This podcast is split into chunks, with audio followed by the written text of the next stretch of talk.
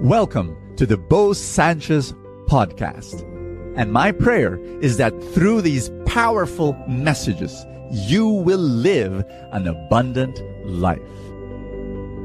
This podcast is powered by the Abundance Network.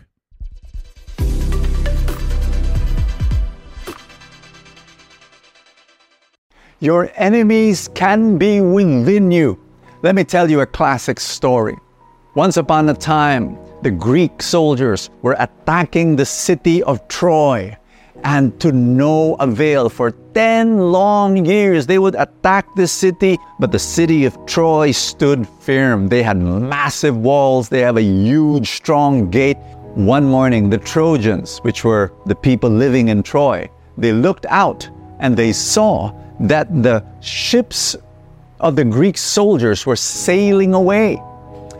And they went out of their city and they celebrated that they finally won the war. The Greeks were going away. But the Greeks left a giant wooden horse. Ah, they brought it in as a trophy of war. They brought it into the city, not knowing that there were Greek soldiers inside that giant horse. The Greek ships that were sailing away, they were just pretending that the Greek soldiers were away. Actually, the Greek soldiers were inside the horse and they were hiding outside the city. And so by nighttime, when the Trojans were asleep, the Greek soldiers went out of that Trojan horse, opened the city gates, and the Greek soldiers came in and defeated the city of Troy. Lesson? Many times, people, you and I, we fall not because of the strong forces outside, but because of the weak situation inside. We have not yet made a decision that's firm enough to be able to withstand the temptations around us.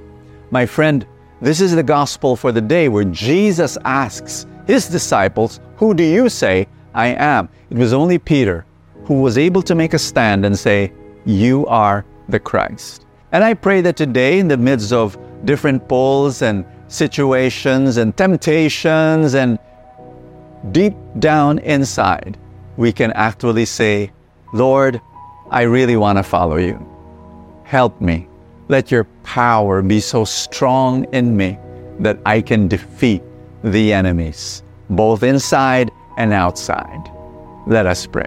In the name of the Father, and of the Son, and of the Holy Spirit, amen. Jesus, make me strong. I choose right now to recognize you as my Lord, and I will follow you all the days of my life. This is my decision.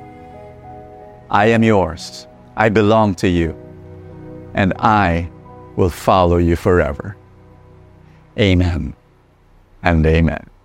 Do you want to receive abundance in your life in every single area?